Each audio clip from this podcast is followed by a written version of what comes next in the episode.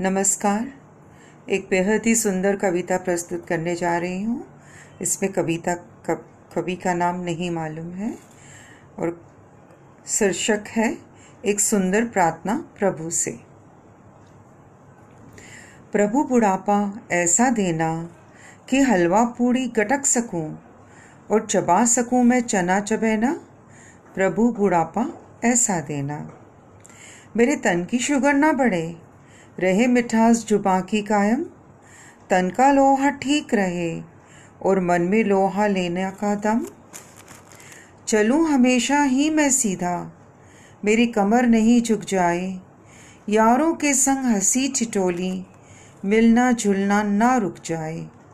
जो यूँ मस्त मोला बनकर मैं, काटूं अपने दिनों रहना, प्रभु बुढ़ापा ऐसा देना।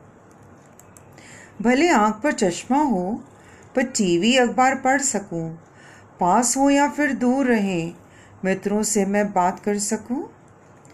चाट, पकोड़े, पानी पुड़ी, खा पाऊँ लेकर चटकारे, बीमारी और कमज़ोरी फटक न पाए पास हमारे। सावन सूखा, हरा न भादो, रहे हमेशा मन में चहना प्रभु बुढ़ापा ऐसा देना।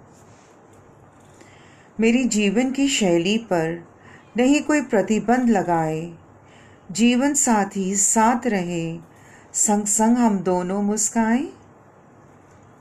नहीं आत्म सम्मान से कभी करना पड़े हमें समझौता।